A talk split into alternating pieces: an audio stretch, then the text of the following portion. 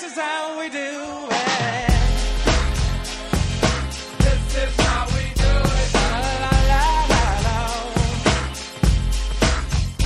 La, la, la, la. This is how we do it. Ben, if I could, yeah. Okay, so I've been I've been here 11 years now. I think this is my 11th or 12th time that I've uh, preached to a crowd of students who have been basically up for 48 hours. So here's the deal: if you guys fall asleep, I'm going to have this at the ready, and we're going to just have a little, yeah. Just so you know, I'm not kidding. I'm not kidding. Now I know that the junior high boys are going to fake sleep so that I can shoot you. It has to be a legitimate sleep. But just so we're all clear, this is about to happen. And that goes for you adults as well. As long as I got this, I'm going to use it. Are you with me? Everybody stay sharp. Let's look at Titus chapter 2. Titus chapter 2, we've been studying this great book and learning how we as Christians do life. Now, we've uh, examined Paul's letter to Titus. Titus was this pastor uh, of a bunch of churches on an island called Crete. It's in the middle of the Mediterranean Sea. You can go look it up, Just Google it. It's right there. And, uh, and, and Paul said to Titus, Hey, man, there's some objectives that need to be met here in your pastoring of these churches. And so, uh, after some you know, brief uh, hellos at the beginning of the letter, he just dives right in. And the first thing he does is he says, Hey, we got to get some leadership in place. If you don't know this yet, everything rises and falls on leaders. At every phase of life and every facet of life, there's people who are in charge and who are pointing the way, and everybody, as they follow them, either, either rise and, and improve or they fall and, and become less. And so leadership is so huge. But we, this is what we learned about elders. Remember we talked about this? Those of you who were here? We said everybody is somebody's elder, everybody is someone's overseer. Uh, it's not just the pastors and the, and the appointed elders of our church that these scriptures are for. It's for all of us. Because even you guys, no matter how old you are, wherever you are in life, people are looking to you for what it is to be a Christian. And so you're somebody's pastor. Uh, so are you. We're all somebody's pastor. We need to take very seriously uh, the standards that Titus uh, had mapped out for him by Paul. Now, Paul continues. He talks about some people who are uh, making a mess in the churches there in Crete. Uh, uh, they were uh, teaching a, a, gospel that wasn't true, and he warned Titus make sure that they, they get that straight. In fact, deal with them harshly if you have to. Get them out of there because we don't mess with the truth. The truth has to be the truth. And then he, then he goes into chapter 2 and he picks right up where he left off when he was talking about the leaders. He says, Hey, man, let's talk about the older men and the older women and the younger men and the younger women. And he gave these standards for how everybody was supposed to live in that church. Remember those sermons? He says, This is how we do this. And then he gets to this verse that we're going to study today in chapter 2, verse 11. And the verses that follow, 11, 12, 13, 14, he basically describes the reason why we can do all the things that he's instructed, instructed and the reasons or the, or the means by which we can accomplish those things. Uh, what enables us as Christians to do what we do? Well, we're going to find out today that it's the amazing grace of God. Who's heard of grace before? Anybody heard of grace? How many people call the prayer before your meal saying grace? Anybody say that? Let's say grace. Okay, I guess you could use grace as a substitute for prayer. Certainly, the fact that we can pray is grace, right? Uh, that God would have anything to do with us is amazing grace. Uh, but grace is not a prayer. Grace is way bigger than that one prayer before dinner. Uh, grace is what's made, made the entire Christian thing possible. It says in Ephesians chapter 2 that it's by grace, through faith, that we are saved. This whole, this whole Jesus thing, church thing, it hinges, pivots on this idea called grace. Now, grace, if you want to just kind of break it down into its roots, is basically a, it's the Greek word charis, and it basically just means gift. It's a gift. It's something that, listen, it's, it's basically us receiving from God something we couldn't give ourselves. And if anybody's wondering, you know, what, what are, that's everything. Everything that we have is a grace from God our lives. It tells us in the scriptures that uh, in Him we live and move and have our being. You don't exist except for the grace of God. Uh, the, the things that we enjoy in our lives, the grace of God. The, the, the eternal life that we can expect after this life, courtesy of the grace of God.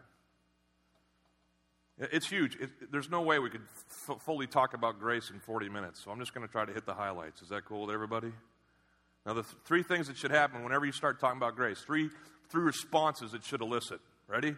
The first one is wonder, because grace is amazing. Someone should write that song, right? Amazing Grace. It would be a great one, right?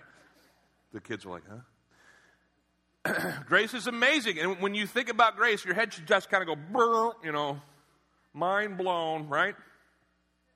Because it's, it's just this, this thing that we can't comprehend. In a world where everybody is, you know, paid for what they do and, and uh, cause and effect, grace just kind of runs against that. And it's just us receiving what we could never get for ourselves and never deserve for ourselves from God. It's amazing. Grace should elicit this response gratitude. We're going to talk a lot about that. I will live for Christ by grace and because of grace, because of what He has done for me. Grace should elicit uh, an attitude of gratitude. And then finally, grace, not just wonder and amazement, not just gratitude, but grace should in, uh, in kind of rise up in us this sense of, man, I'm, gonna, I'm determined. I'm determined to live this life uh, in a, such a way that it, it reflects my gratitude and my wonder for grace. We'll talk about that too. Look what it says in Titus chapter 2, verse 11 about this amazing grace. This word right here, anytime you see it in the Bible, anytime you see therefore or for, what do you got to do? You got to go back because this is a connector word. And the things that you go back to and read are things like in chapter 2 where it talks about the older men and older women, younger men and younger women being certain things to the glory of God, making sure that they live a certain way. And then this word connects those, those, those lists, those instructions that says, For the grace of God has appeared. Here's what uh, Paul is telling Titus Hey, man, all the stuff that I'm telling you to do is possible because grace exists. Grace has appeared. Grace has appeared. It doesn't say it here, but grace, it's implied here that the grace of God has appeared in the, in the person of Jesus Christ. Christmas. Who likes Christmas? You know what? Oh, good. Got you there. Excellent. You know why we get so, uh, you know, why we celebrate Christmas? It's not for the gifts and all those things, which are great. Hey, there's, there's gifts right there. Grace, right? But it's because Jesus came to earth. The personification of grace itself arrived in a manger. And because he appeared, grace appeared. And because he appeared, he brought salvation for how many people? All the people. And that doesn't mean everybody receives salvation, but it's available to all who would receive it. Paul tells Titus, have everybody do these things, but help them understand that this derives from the fact that grace is in place. Grace has appeared.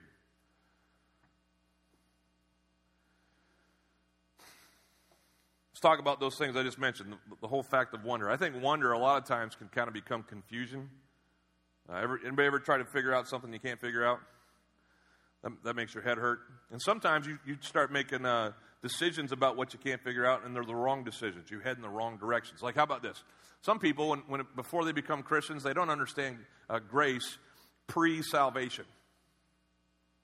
Wait a minute. You just told me that I don't have to do anything to be saved? Well, you have to receive what God has given you through Christ to be saved, but that's it. So I don't have to be good enough in any form or fashion? No, in fact, you, you should probably not even try to be good enough because, just, you know, newsflash, you never will be, right? The Bible tells us that none are righteous, no, not one. That all have sinned and fallen short of the glory of God. That the wages of sin is death. The free gift of God, grace, is eternal life through Jesus Christ our Lord, right? But most of us, we don't like that. We, we're Americans. We like to be involved somehow. You know, like uh, when someone takes me out to dinner and says that they're paying, whoever has the, who's had the fight for the check at the end of a dinner? Anybody ever had that? Guys, guys are typically brutal with that. Women, you guys, you know, you just talk it out. But guys are like, no, hmm, testosterone, I'm paying, right? So whoever is ending up to, you know, paying, the other guy doesn't want to feel emasculated in the situation or whatever you think that is. And so he always tries to figure out a way where he can weasel into the deal. Usually it's by saying, well, I'll get the what? I'll get the tip. It's not much compared to the bill. 20%, right? Everybody, right? At least. I'm married to a former server. I have to, that's where it starts. I got to go up from there. But anyway, but that's what you say. I'll get the tip. And we do that as men or as women, if you do that too, because we just want to feel like we're a part. And we, we apply that same principle, that same thinking to salvation. Hey, I want to be a part of this. I want to have to do something. But the, the scriptures are clear. You can't. For grace you are saved by faith, and it's not about you. I'm paraphrasing. It's the gift of God, Ephesians 2 8 says. And it's not about your works. So that, get this, so that nobody can boast. So that nobody in here can say, well, I was good enough for Jesus, and apparently you weren't. No, none of us are good enough for Jesus. None of us could ever save ourselves. But God, because of His love, He demonstrated His love for us, and that while we were still sinners, Christ died for us. Wonder can uh, kind of become confusion for people on the backside of salvation, too. So, a lot of us in here are Christians. We made our decision to trust Jesus. I dunked a bunch of you guys. I know. I, I remember you in the tank. Uh, we've, we've all become Christians, but on this backside of salvation, here's what grace uh, kind of becomes for us. It kind of becomes like this license to ill. License, that, that's, that's the Beastie Boys. I just did the Beastie Boys. Uh, it becomes this, this license uh, for you to go and do things that you're like, well, the grace will cover it. Uh, you know, because I'm forgiven, uh, I'm no longer beholden. I don't have to uh, uh, uh, hold morals and things like that. If, if, if I truly understand grace to be what you say it is, Pastor, then it doesn't affect my standing with Christ, and so therefore, I can just go live however I want, and grace will cover it. Uh, in, a, in an age where uh, more and more things are sliding away from the morality that we uh, had as a, a, country originally, and certainly have had in the last 50 years, this is becoming a more pervasive mentality in the church. Uh, I'll just, you know, count on grace. Uh, it makes us kind of spoiled brat Christians. Anybody been around a spoiled brat lately? Leaders? Anybody? No. Uh, yeah, it's you, you can tell people who are used to getting their way and used to just doing whatever they want. I was I was at a restaurant the other day and they still have gumball machines. Did you know they still make gumball machines? I think you have to slide your card now to get one, but uh, but they had these gumball machines in this one restaurant, and this little four or five year old boy was just going atomic. I mean, he was just losing his mind because his mom wasn't being fast enough with the quarter. As a, as a parent, anybody ever been in those situations? Been like, hey, I can help here. Uh, give me five minutes with Junior, and I'll help him understand that gumballs aren't automatic, right? Uh, but apparently, in Junior's life, he's, he's the tail that wags that family's dog. Uh, he, he's, he's used to being in charge. And so, uh, you know, and mom's there feverishly trying to, and, and a lot of times that's what we can do when we think of gracing in our God. We just, he becomes, you know, the, uh, the one to our rescue, the one to provide for us. We're entitled, and, and grace will cover it, and I'll do whatever I want. Well, that's, that's not what it's for. Post salvation, let me just clarify this. Post salvation, the things that we do uh, have two major components to them our actions. It's not a free for all. It's not us just saying morally I can do whatever I want. Uh, we are meant to, as it's going to teach us here in these verses, we are meant to live a certain way. That grace was given to us so that we could become uh, the, the children of God. We could live in a way that would glorify and honor Him. It's the, I call it in this, this sermon the grace expectation. It's, it's what grace was meant to do in us. And, and the mindset that we need to have when it comes to our actions once we become Christians is that, first of all, our works function as the proof of the presence of God's grace in our lives. It's not the thing that attains salvation, but it's the thing that kind of shows everybody I've received salvation. I got here a banana. Anybody know where bananas come from? Where do bananas come from? Revolvers? Where they where, tree, trees? Plant? We'll call them plant. They're kind of like that. And and uh, uh, can you get bananas from orange trees? What do you get from orange trees? Nice. Very sharp this morning.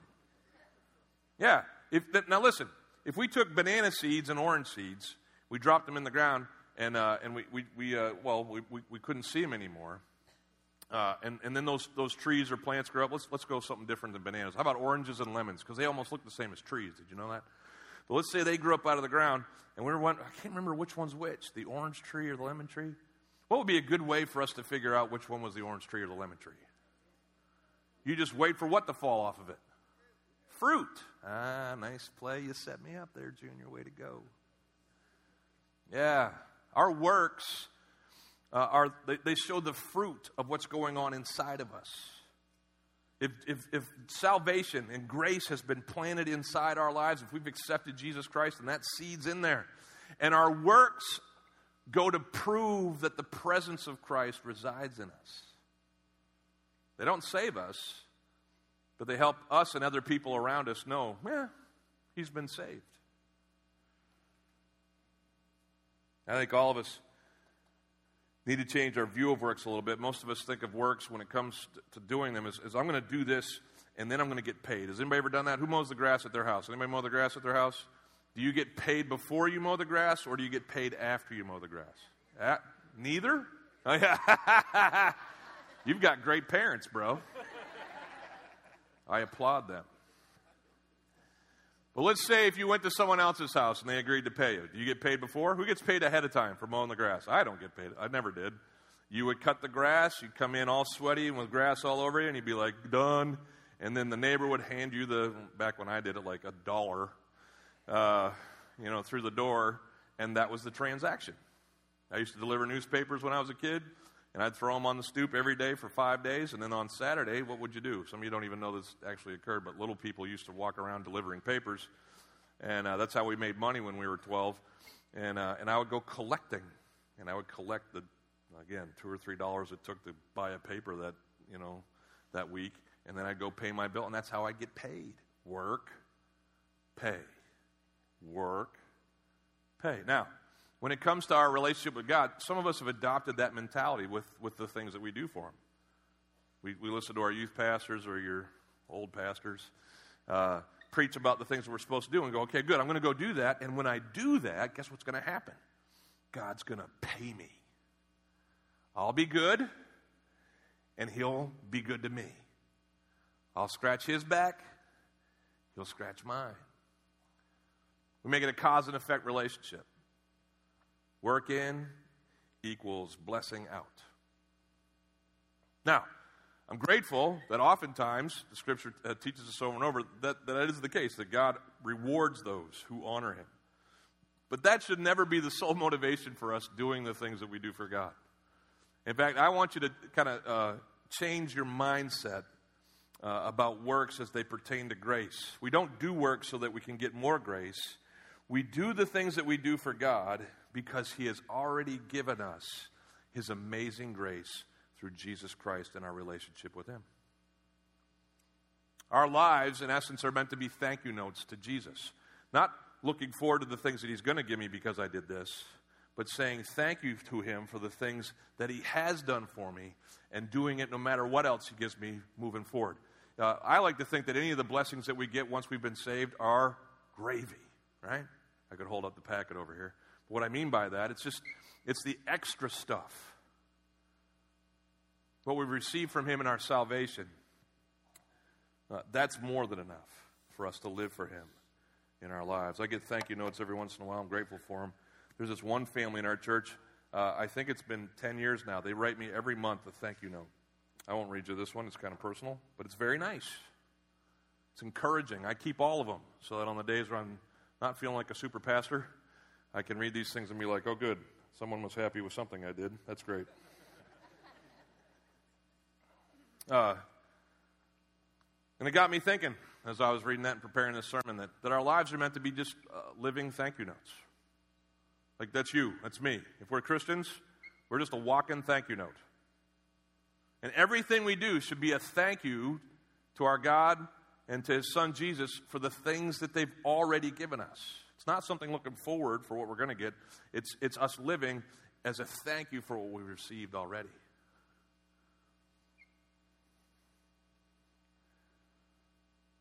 When it comes to grace, grace should lead us to wonder, not confusion, but wonder. It should lead us to, uh, to gratitude and living the life like a thank you note. It should lead us to determination.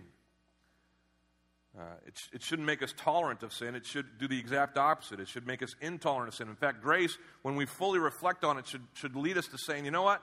I'm not going back to that old mess that I was before Jesus ever again. Because how jacked up was that? I don't want that again. I walked through the Holocaust Museum in Jerusalem uh, a couple years ago when I was in Israel, and sobering experience, as you can imagine. Uh, I watched as uh, uh, tour guides, young tour guides in their mid 20s, were leading groups of uh, students from around the world. Israel actually pays for any Jewish uh, young person to come to Israel and have a week in Israel so that they can get to know the, the, the homeland and potentially go back and be a part of, of, of living there and being a part of the nation. Uh, so, on Israel's government ticket, all these kids travel to Israel and they just kind of hang out in Israel for a week uh, for free. One of their last stops is the Holocaust Museum. And uh, you could just kind of, I, I actually mooched off one of the tours because they, they, were talking loud enough that I could hear everything. Is that bad? Did I cheat there? I don't know. Anyway, uh, but I, I just kind of listened to everybody, and, and, it was fascinating to hear from the perspective of, a, of an Israeli, of a Jew, uh, the things that you were seeing there in the Holocaust Museum. You get to the end of that, uh, you know, tour, and uh, they sit these these groups of international Jewish students down, and they talk about this this one remaining refrain. Uh, you are here in Israel because uh, we hope that you will be a part of us never experiencing this again. It, it's one of the main messages. That's what they kept saying never again. We're never going to have a Holocaust again. If we have anything to say about it, we will never have that happen again. It just, when I heard that, I thought, man, that should be our attitude towards grace. Uh, the Bible says in Ephesians chapter 2 that uh, we were dead in our transgressions and sins. We, we were in our own spiritual holocaust. Things were horrible before we met Jesus. And then by his grace, it says in verse 5 of that chapter, he came in and changed the script. And now we can have life through him, and we have life, uh, like he said, I came to have, or came so that you might have life and have it to the full. We can have life through him, and, and all of us do. And if we pull back and we say, instead of, this is all the things that God hasn't done for me, but we say, these are all the things that I, I've received from Christ, the grace that He's given me that I could never deserve, it would, it would push us to this realization I can't go back to what I was before because He's done so much to get me to where I am now. I always uh, want to, you know, kind of read the stories further that I, I read in the scriptures, like uh, the story of the prodigal son. Anybody want to wonder, you know, what the uh, epilogue was for that one? Like, how do how'd the prodigal son turn out? Anybody ever wonder that? Like, did he live a life of gratitude? A life of, I'm not going back to the trough? Once he was accepted back into the Father's house? How about the sheep, the lost sheep in, in Luke chapter 15? The sheep that the shepherd left the 99 for to go find? Do you think he was the most obedient sheep in the flock after that? Yeah, having your life saved. You think that would change you? But so many of us, we look at the saving grace of Jesus Christ and we're like, eh, it's cool. It's what I do on Sunday. This is kind of how I roll, right? It's how I list myself on Facebook. I'm a Christian. Oh, so much bigger than that. And our lives should be spent in wonder over God's grace in, in gratitude for God's grace and a determination to never go back to who we were before God's grace. Well, that was my opener. Let's talk some verses now. What more can we say about God's grace? What more can we say about the grace of God? Well, first thing here in this text, and I'll just kind of go through these until we run out of time. All who come to Christ do so by the grace escape. Kind of covered that, but just let's hit it one more time, verse 11. For the grace of God has appeared, bringing salvation for all people. The way I picture it, usually, uh, and, and helped me back when I was younger, is anybody ever played freeze tag? Who's played freeze tag? Yeah. Uh, what do you do? If you get tagged, what do you got to do? Stop. You got to freeze. Hence the name, right? I can see some people nodding off over there. Yeah. Okay, okay. It's not necessary. All right. Oh, wait a minute. Oh, that's close. Wake up, honey. Here we go. Uh, you're out of range. Good for you. Lucky.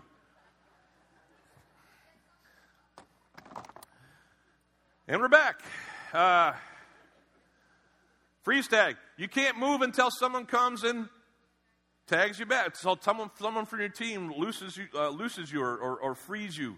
It's the same thing with the grace of God. We were frozen in our sin. We were, uh, for, for those of us who are older and maybe drive, we were motorists whose cars had died in traffic. Who's been there? Wah, wah, wah, right? And you're just stuck until AAA dun, dun, dun, dun, shows up and jumps you, or the tow truck comes and moves you and uh, gets you out of there. We're dead. Uh, Christ came so that by his grace we could escape the prison of our sin. Uh, here's something else we could say about grace. All who live for Christ do so by embracing his grace expectation. Here we go.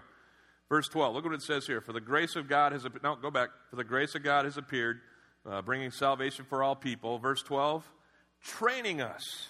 Here's something that's new. Did you know that grace was given to us as a teacher?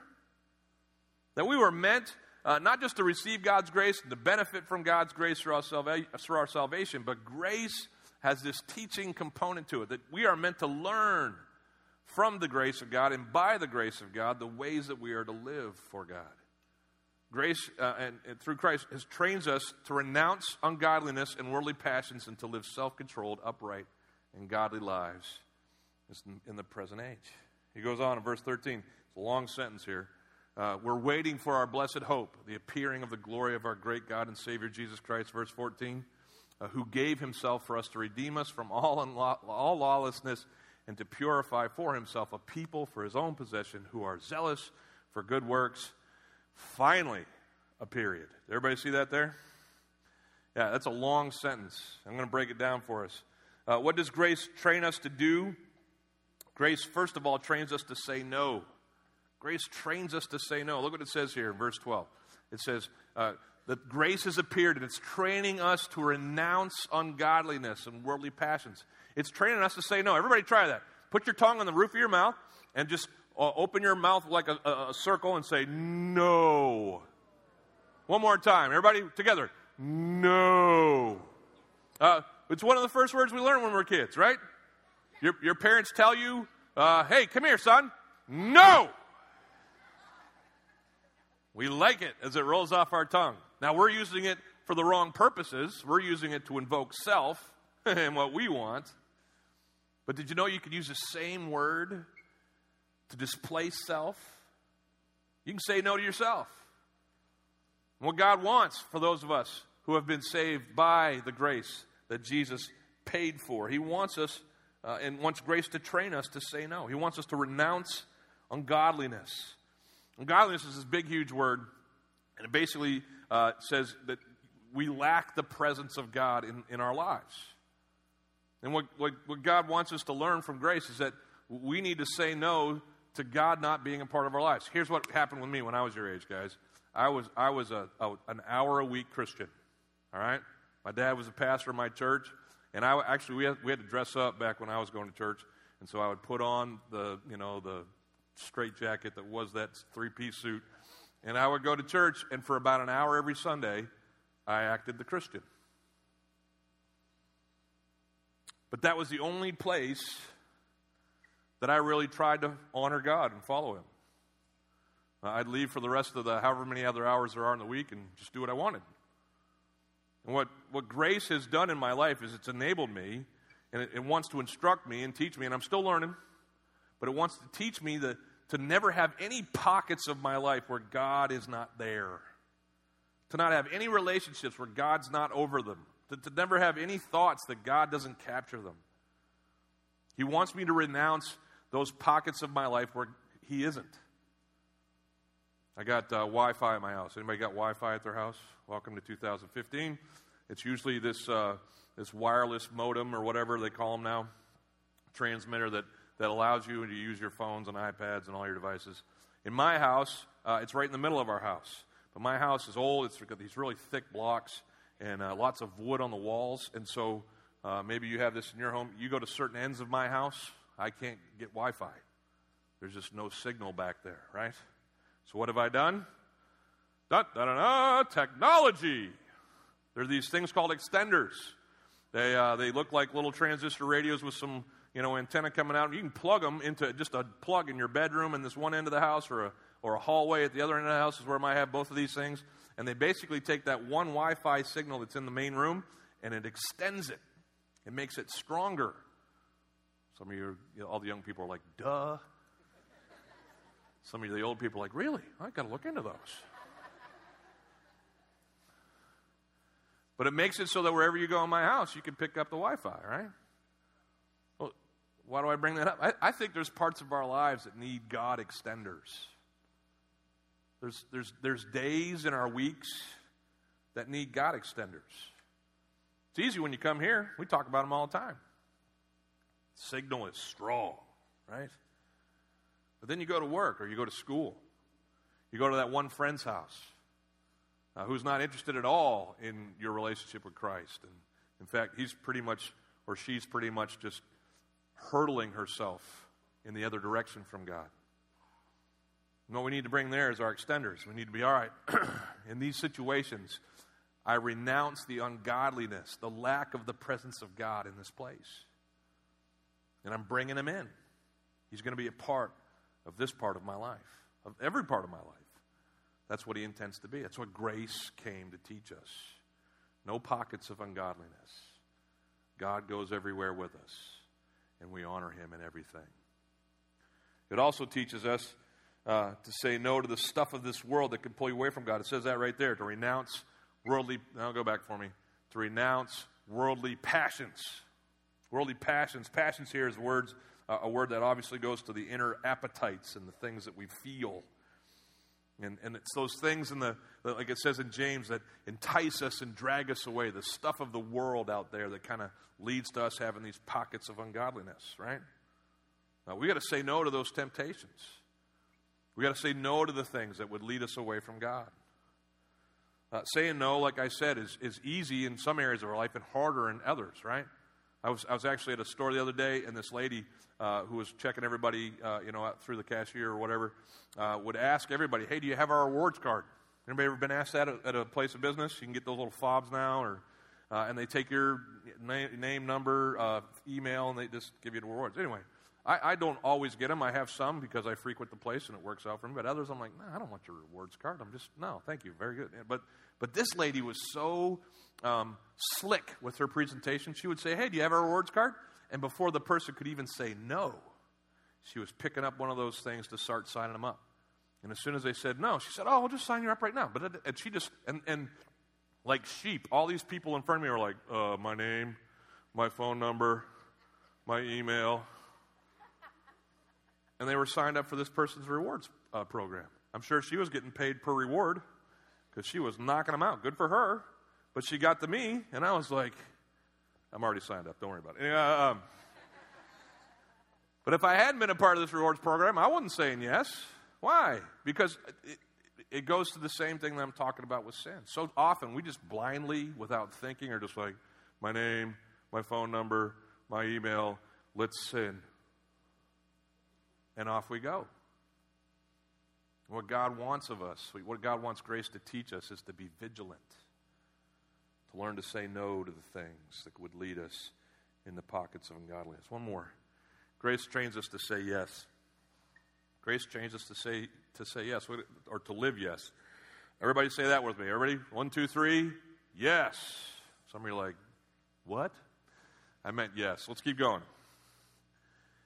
Says the grace of God has appeared and is training us to renounce ungodliness and worldly passions and to live three things, and I'll let you go: self-controlled, upright, and godly lives. Self-controlled. Everybody, point to yourself. This is, this is basically the grace of God. You're still pointing yourself? Some of you stopped. What, what, just keep going. Wake them up and make them point. All right. The grace of God is meant to help us control what's going on in here. Everybody point up here. It, it's to help us to, to control what's going on between our temples. Okay, now you can stop. When, we, when it talks about self control, it's been used uh, of, of the description of the elder and of the older woman and the older man in, T- in Titus chapter 2. When it talks about self control, it talks about controlling what's going on inside of me. The me that I am when no one else is around. The me that's in the dark. Uh, that's, a, that's a huge part of our lives. In fact, every other part of our lives stems from what's going on in here and in here. And if you can learn to control your thoughts and your desires, and you can turn them over to Jesus and say yes to a life that, that is shaped around your in, inner, innerness, your inward being focused on Him, then the rest of life becomes that much easier to follow Him in. We can say, say yes or live yes uh, with self control. We can live yes with upright. Everybody point to a person next to you. Or several people. Okay. If self control has to do with the inward, upright living has to do with the relational outward.